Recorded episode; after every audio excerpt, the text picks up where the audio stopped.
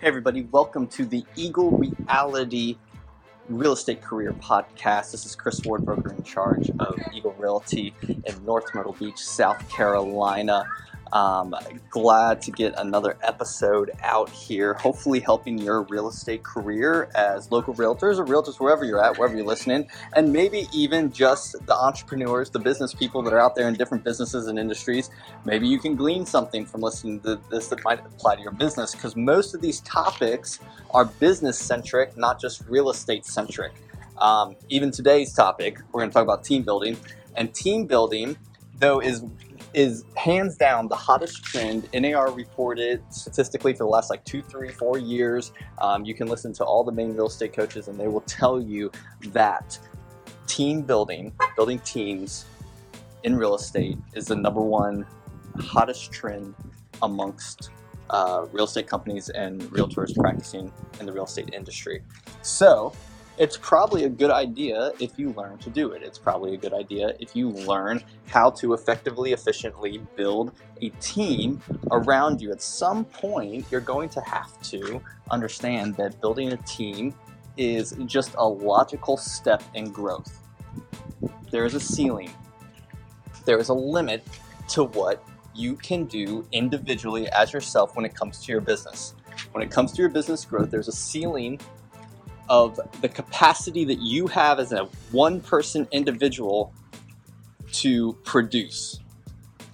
Whether that's sales goals, whether that's time, um, whether that's effort, whether whatever capacity metric you want to use, you have only so much time in a day. You have only so much time to work. You have only so many clients you can contact, you can work with, only so many closings you can be at physically, only so many um, hours to do the right kind of paperwork, to go on listing appointments, to go on buyer appointments. You need to multiply yourself if you want to grow, if you want to break through to new levels in your business. That's just fact. Uh, that doesn't, and that's for any business. That's for any company. See, what a lot of brokers get scared at is how to handle teams in the company because basically you're dealing with a company within a company. But what you have to realize is since you're a real estate and a, um, a real estate practitioner, a realtor, you are by essence a business owner anyway. You basically already, brokers hear this, you already have a bunch of little businesses within your business.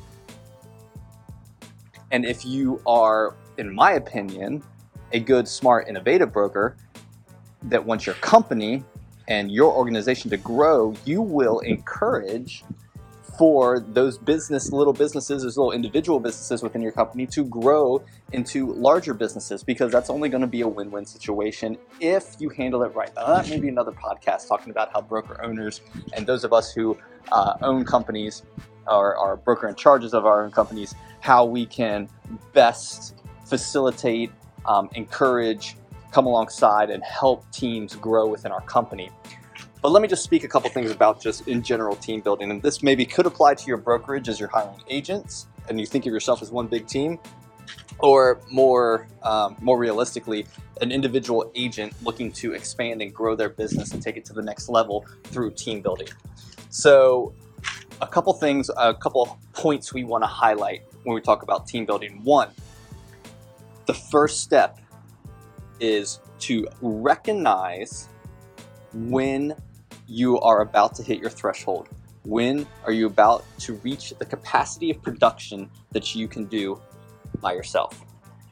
Now, you don't want to wait, or it's not smart to wait until you're butting up against that that ceiling. You don't want to wait till you're butting up against um, the the top production and you are maxed out because then you're going to have a quicker burnout rate. You're going to have more of a possibility to fail. And you're going to be so underwater that you don't have the time energy and effort to add a team member and get them trained within your um, the way you're doing things to help you quick enough. You know it's it's hard to throw a life preserver to somebody that's already gone under the surface of the water and can't get back up. You have to recognize when that exhaustive effort when that capacity is about to be hit and realize, wow, I'm, I'm, at, I'm operating about 80, 85% right now. It's time to add a team member. It's time to add somebody. You have to be able to be self aware enough to recognize this point in your business. And you have to not be scared, even if you don't think you can afford now, you have to realize that you are multiplying yourself when you just add one person. Think about what that can do for your business. Think about how you can multiply your business, how you can grow your business when you can just bring one person along. It could be a part time person, it could be a virtual assistant at first, it could be someone just handling admin paperwork. It could just help your systems and processes run more efficiently. This doesn't have to be a licensed agent necessarily that comes alongside and starts working with clients right away. This could just be somebody that's helping take some of the mundane, remedial stuff off of your plate and off of your desk. That could be the first person that you're looking for, the person that you need in this moment, but you have to take the step to add somebody, to start looking, and you have to recognize it early enough before you start drowning. You have to realize that the, that that you are going to make a conscious decision that yes, I'm going to add a team member. At some point, I'm going to add a team member. I'm going to start looking for it now. I'm going to start realizing that I need that team member before I hit my capacity for production and capacity for my business uh, so that they can be properly in tune with what I'm trying to do. Now, once you add one, it's my thought process that the next two, three, four is a lot easier. Adding one is scary, it's a risk, it's a step in, of faith that adding somebody is going to grow your business. And I'm not going to get into a salaried admin assistant or unlicensed license necessarily. Um, I think light adding a licensed assistant or teaming up with somebody in your office existing, you don't have to bring a brand new person in that's fresh out of school. You could team up with somebody in your office or connect with a realtor um, that you uh, worked with before and, and bring them over to the fold or you go to their fold, whichever way. But I think a license. Uh, let's just take a break. Sorry, timeout. My opinion is a licensed person to team up with first is easiest, and it's flexible with pay and you can split commission and that kind of stuff. You don't have to worry about salary. I think a first team member that's like an admin-ish type person, assistant type person, might be a a really good hire too. Um, and I know that takes a little bit more risk of actually like make, paying uh, someone out of pocket, but think about your production growth. Another third avenue that a lot of people don't think about is internships. Uh, creating an internship program within your business model um, is also a very smart thing, and again, probably another podcast for another time. So once you've taken the step to add one, here's what I think about exponentially growing is that you add one, it's easier to add two, three, four after that one and you start realizing that this is going to grow and help grow your business. And one of the ways it does that is because you have to understand what your strengths are and what your weaknesses are. And when you bring somebody on, those first two or three, one, two, or three, you are trying to fill in gaps not only for remedial tasks that you don't like to do, but more, but hopefully you're actually filling in gaps and doing things and, and bringing some people to do things that you're not good at and that they are. Match up with somebody whose strengths are your weaknesses. That would be key in anything that you want to try and um, do to accomplish the maximum amount of efficiency and effectiveness in bringing on team members. You want your weaknesses to be reflected in others' strengths. So that if they take the weaker part of your game off your plate, you only have that much more time to double down on your strengths.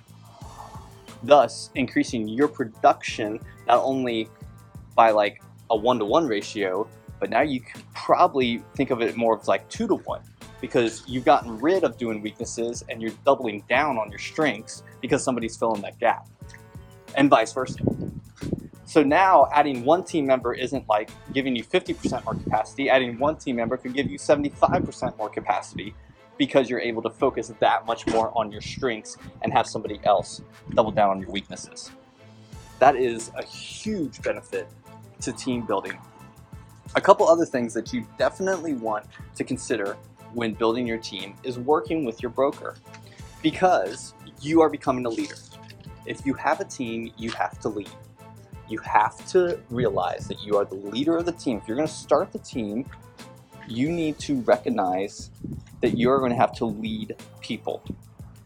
So, coming alongside, getting coaching, mentoring from your broker is a great way to not only get their support for your team building and for, for you to win and build your business within their framework, but to learn how to lead people because they're already having to do that within their own organization. Or find somebody that can help you lead. It's an education process. You have to learn that it's not just about producing and selling and recognizing your strengths and being self-aware in that fact, but it's also about that you're going to have to lead people, you're going to have to lead your team, build them up, and find the qualities in them where they need to recognize their strengths. They need to recognize their goals and production level. It's more work in one sense that is going to increase your production in another. You may try to build a team to save you from the amount of work you have, but you're just trading a different kind of work. And you're really starting to create a business, an organization, a culture amongst your team.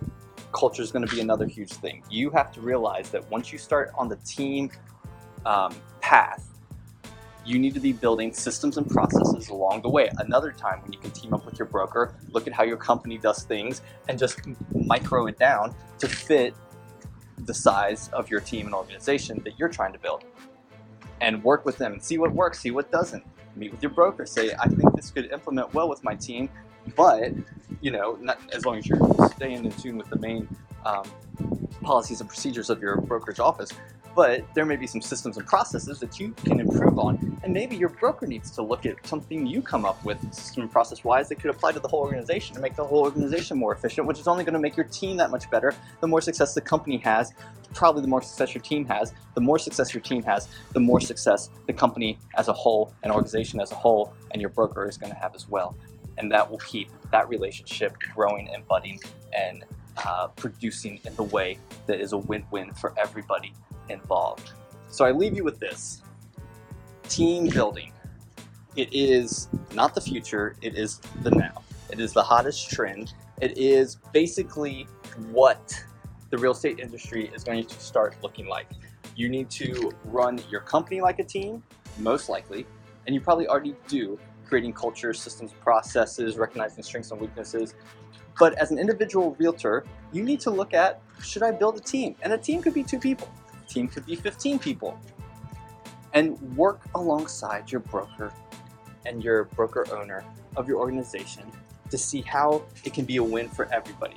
Because the headache of actually making your own company and your own brokerage and you becoming a broker in charge may not be something that you want to pursue if it's a better win for production, if your strength lies in the real estate day to day practices, running a company is very different again, another podcast for another time, and we can uh, talk about that again um, on I hope you've learned a little bit something about team building, hottest trend in real estate. Stay tuned for the next episode. Make sure you subscribe on our YouTube channel um, slash Eagle Realty One. Subscribe to the podcast on iTunes or go to our SoundCloud at Chris Ward BIC and check us out all over social media at Eagle Realty SC. Thanks. Talk to you next time.